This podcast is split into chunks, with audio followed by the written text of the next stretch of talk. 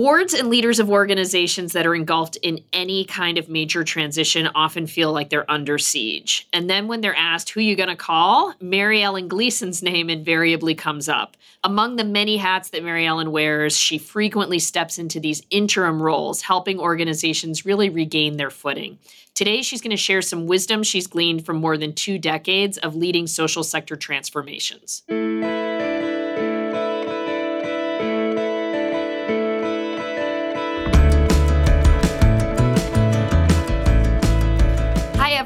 Welcome to Inspired Investing. I'm your host, Claire Gola, head of Foundation and Institutional Advisory at Bernstein.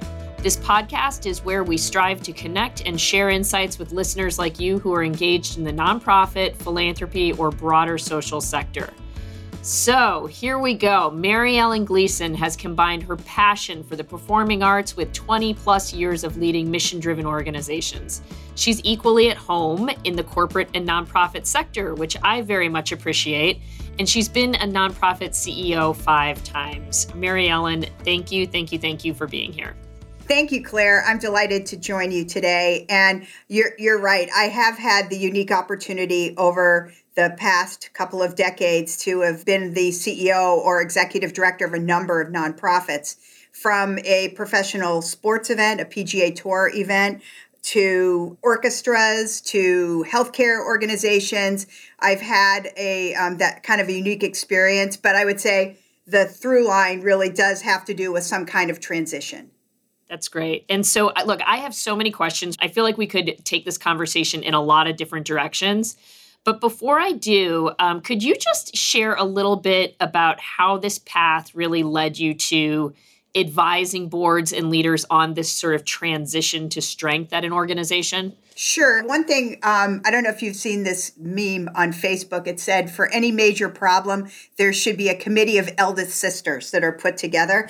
And I'm the eldest of eight children. And so I've had the opportunity to be responsible uh, for a very long time.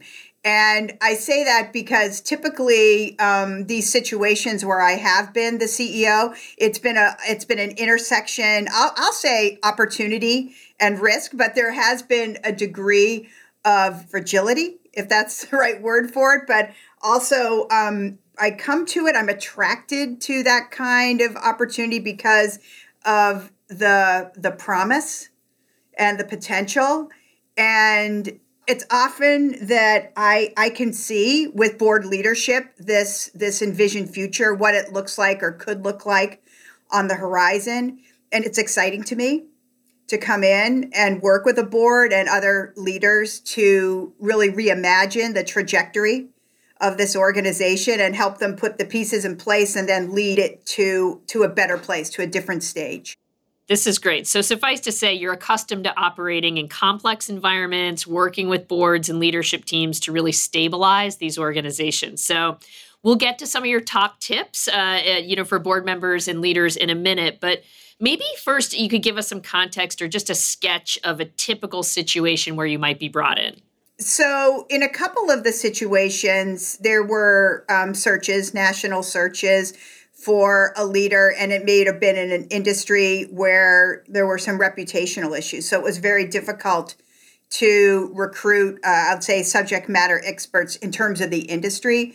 But in terms of leadership and financial strategy, those are still common denominators. Okay. So can you share a little bit more about, um, so is this kind of organizational sort of upheaval something that you see happening with increasing frequency these days? Because it feels that way to me. I'm attributing part of it to the Great Resignation, right, that we've been going through, um, really sparked by the pandemic. I mean, do you, do you see anything further than that? I do. I see it used to be that maybe there were some retirements or a spousal relocation. Those were fairly typical situations. But now, nowadays, so many people, so many executive directors and C E Os of social sector organizations are really rethinking how are they going to spend their time. And often they reprioritize some of their personal goals, life goals. And I think this is because for many of these kinds of leadership situations, it's a it's an all-in kind of experience. It's a seven by twenty-four kind of um, responsibility. And I, I would say being an orchestra C E O certainly was pretty close to that. So yes, I, I see it. I see it so often now where um, I'm actually called in to help a board really think about what are we going to do during this transition. Um, sometimes I'm brought in as the interim C E O to help them create a path forward. I would say more often now, Claire, it's a big surprise where uh, the the board and the executive director really thought they were aligned and there was a, a longer term planning horizon. But in fact, the executive director decided they they wanted to do something else. So tell me a little bit more about that. Why wouldn't they just get a search out there and, you know, start to f- find the next person? Often to prepare for that next person, it's helpful to bring in someone who's actually an expert on transitions. And so often now I come in and sometimes have to do some of the difficult things in terms of maybe some staffing issues or really make suggestions about maybe the benefits packages that they're offering in terms of being attractive as an employer, in terms of cost structure, in terms of um, how how they even report to the board or how the staff interacts with each other. Sometimes I find that there are a fresh perspective, even for six to twelve months, can really help the new executive director or C E O hit the ground running. Okay, no, I completely agree with you. I'm just curious. I mean, I think about a board of directors. They're typically volunteer positions. They're not in the trenches day to day and really seeing necessarily what's under the hood or what's going on. And so I'm curious, you mentioned um, some some sort of restructuring potential. How would you frame this? Is it sort of an opportunity to then revision the organization for the future? I'm curious about how you might embrace this uh, as an opportunity um, for organizations to make the most of a reset. That's a good question. I think it does depend on where they are in terms of their institutional development. If it's a um, recent founder-led organization or it's a long-time founder-led organization, or perhaps they recently merged. So there's so many possibilities, but I would say the most impactful kinds of initiatives that you can do when there's this sudden reset is to think about the financial structure and what success looks like and how that success is aligned with what kind of capital structure they have and what kind of receptivity, whether, you know, their revenue stream is primarily from contributor revenue or from service revenue or um, some kind of other governmental kind of contract. I think it just really depends on what their service model is and then also how they plan to finance that in the form of capitalization. Okay, so let's break it down here because capital structure, capitalization, those are often terms that are used in the private sector. So how is the capitalization of nonprofits different, for instance, from a publicly traded company or private company? Um, and what sort of trends have you seen over economic cycles and, you know, the pitfalls and the opportunities boards and leadership might uh, be navigating? More recently, with certainly with um, the COVID pandemic, I, I think that And even I'll, I'll rewind the tape back to two thousand eight. And it, even, you know, in the early two thousands, I think boards and leadership really thought they had an understanding of what their capital structure should be. And often they might have been led to that because maybe they had a high fixed cost. Certainly in orchestras, there's a very high fixed cost and revenue is very lumpy. And so there was a real tendency um, in terms of the most stable organizations that we would see that they understood they needed to have four or five times or even more their operating budget so that it would generate interest that would cover their fixed cost. You mean in an endowment or some sort of right. long horizon? Yeah, okay. Exactly. And so I guess to summarize it, at least in the nonprofit, I'd say I, I like to think about it, generally speaking, as three different kinds of funds, the, the long-term, the permanent endowment fund with a long, long horizon, possibly some really significant restrictions, and then yeah. more of a middle term with a with the middle term more of a, um, maybe a rainy day fund and or six to nine, twelve months in operating budget covering. So a middle ground, rainy day-ish kind of uh, flavor. But then, of course, their day-to-day checking accounts. Um, so those kind of three things, I would say. Yeah, that is music to my ears. No pun intended with the orchestra reference, but we do so much work. We've had so many organizations reach out to us over the last few years in particular saying, like, how much cash should we be holding, right? How how should we think about our, our project revenues, or like what you just described, this midterm, right? This sort of intermediate duration means very different things to different organizations depending on their specific situation and their overall structure, right? So I absolutely, you know, a- agree with that. I think that's a really interesting thing.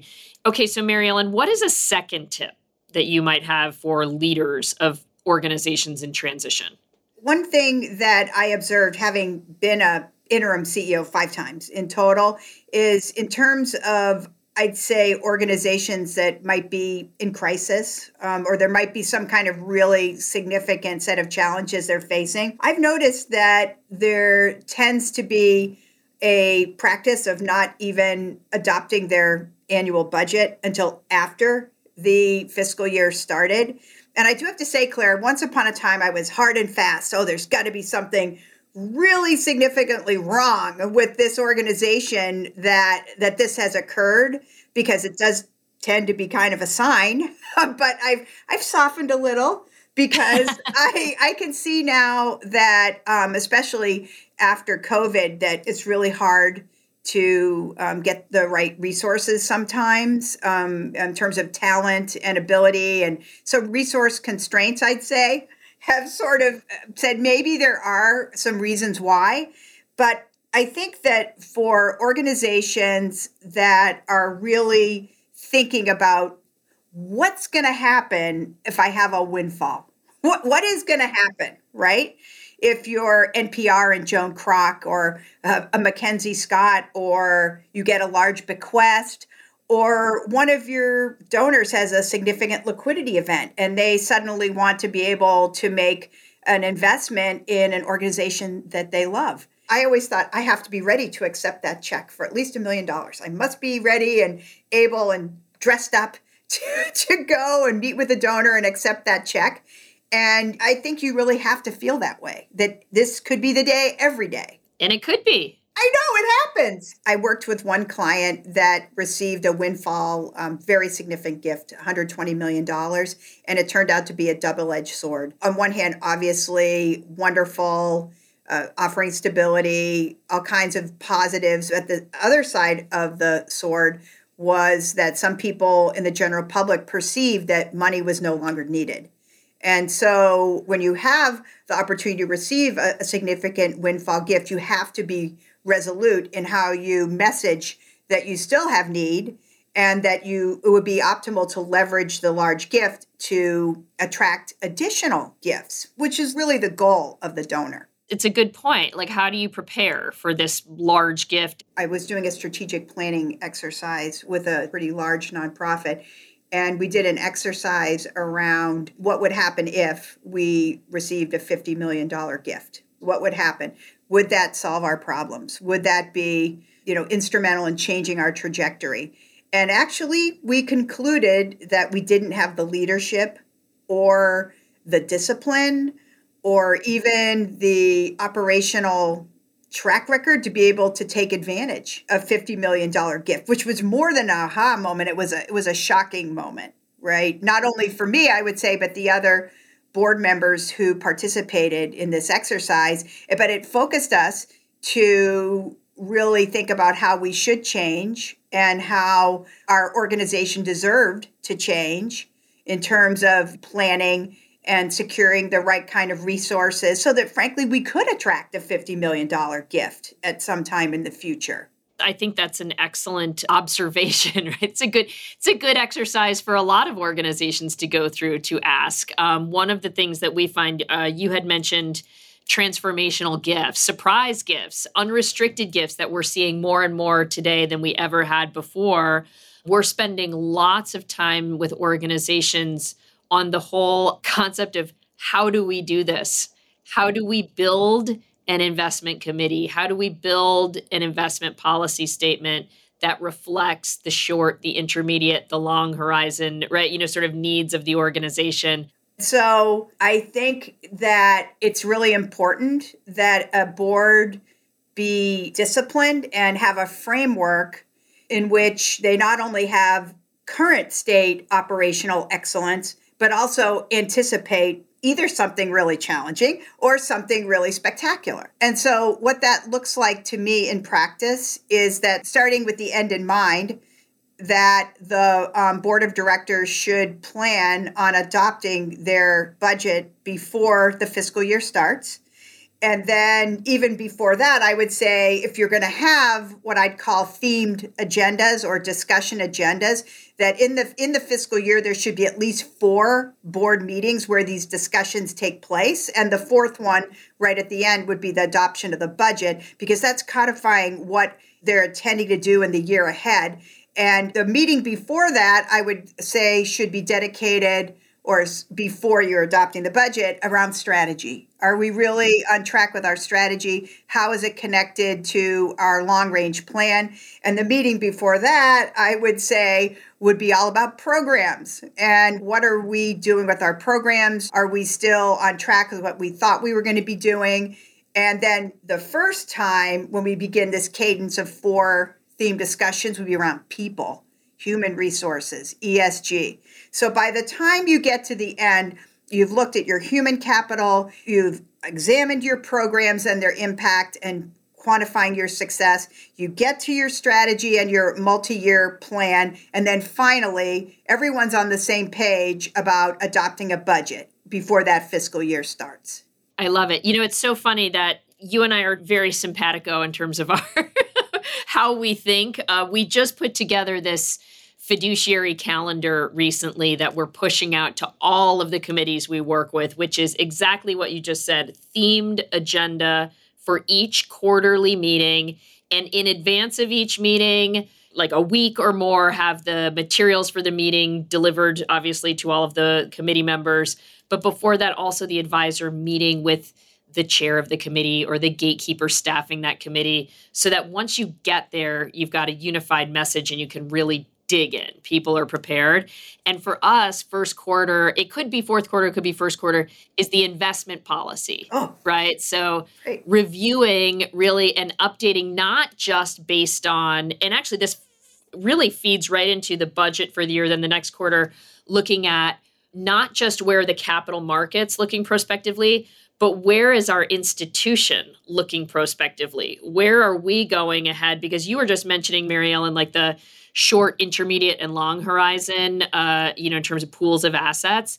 And so often, all of this planning leads to the need for a revisioning of how those assets are bucketed as well. So it's really interesting. I'm, I'm, I love to hear that, the themed quarterly meetings. So, okay, so then the third, fi- final bit of advice, what would a third tip be?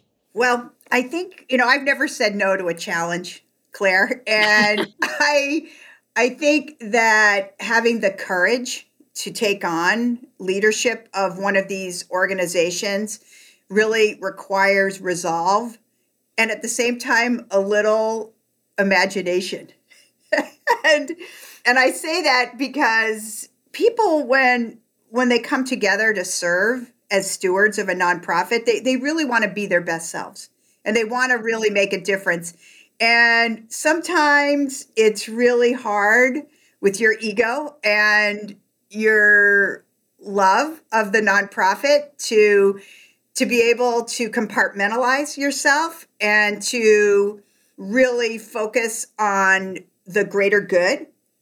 And so my thought around, you know, how, how could you be your very best self is to ask yourself, am I really showing up as the kind of steward that this cause deserves? Um, am I really investing my time and my talent in a way that really is um, best service to the organization? And so I think it requires some personal reflection. Okay. And that's for the board members. Board members, yeah. Okay. That's very helpful. I can think of one story when I became a C E O of um, this organization, and their board meetings look like a lunch, a luncheon with tables where all the people on the board were sitting at tables. And then the C E O made a presentation at the front of the room. There was not really an opportunity for the entire board as a as an entity to talk to each other about the strategy.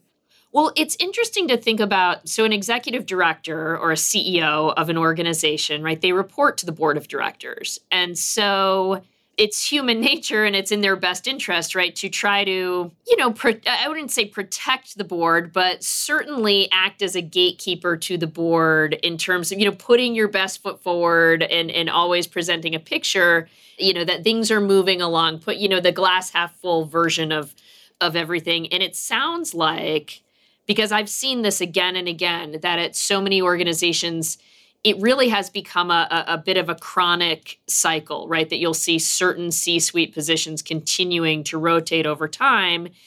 And yet there really isn't anything significant changing at the organization. It, it's a head scratcher, like, well, maybe there's something to this where we need to make some fundamental change. And then potentially we could be maintaining, right, you know, this, this key leadership or more fluidity. I think in your to your point, this um, the succession planning would be smoother in some way. So you've talked a little bit about human capital from the, I'd say, executive team level. What about the board? Well, it is becoming, um, I'd say, a greater and greater challenge as people, again, are prioritizing their personal time and their professional time. And, uh, of course, the good old skills matrix often is valuable in this conversation uh, yeah. in terms of having a balance of professionals like um, financial professionals and as well as legal, people that are passionate, donors. I mean, you have to have a really good mix. And now more than anything, funders are very, funders scrutinize who's on that board, what kind of diversity, equity, inclusion um, practices are put into play and not necessarily just lip service. There's a lot of, of demands, new demands. That's a really good point. Yes, the, the matrix of, and for, for you're laughing because you've seen it many times before. Maybe you could share with the audience what you mean by that. Well, a spreadsheet where we have, um, well, we have a list of names on the left-hand side of the spreadsheet, and we actually plot different skills.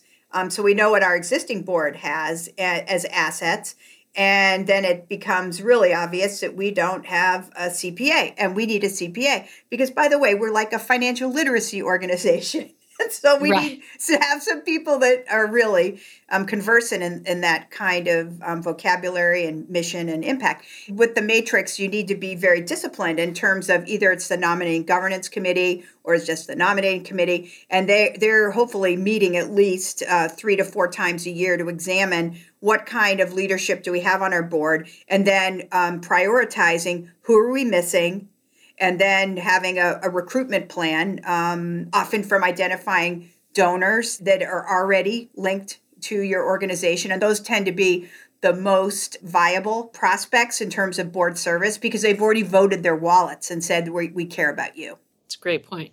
Yeah. And always, uh, always be recruiting, right? I find that working with boards on their messaging and how they describe uh, why they're involved with an organization and their passion for it uh, and what some of the needs are and why somebody could, you know, a specific individual could really make a difference, a, a unique difference on that board is uh, is an interesting way to think about it too.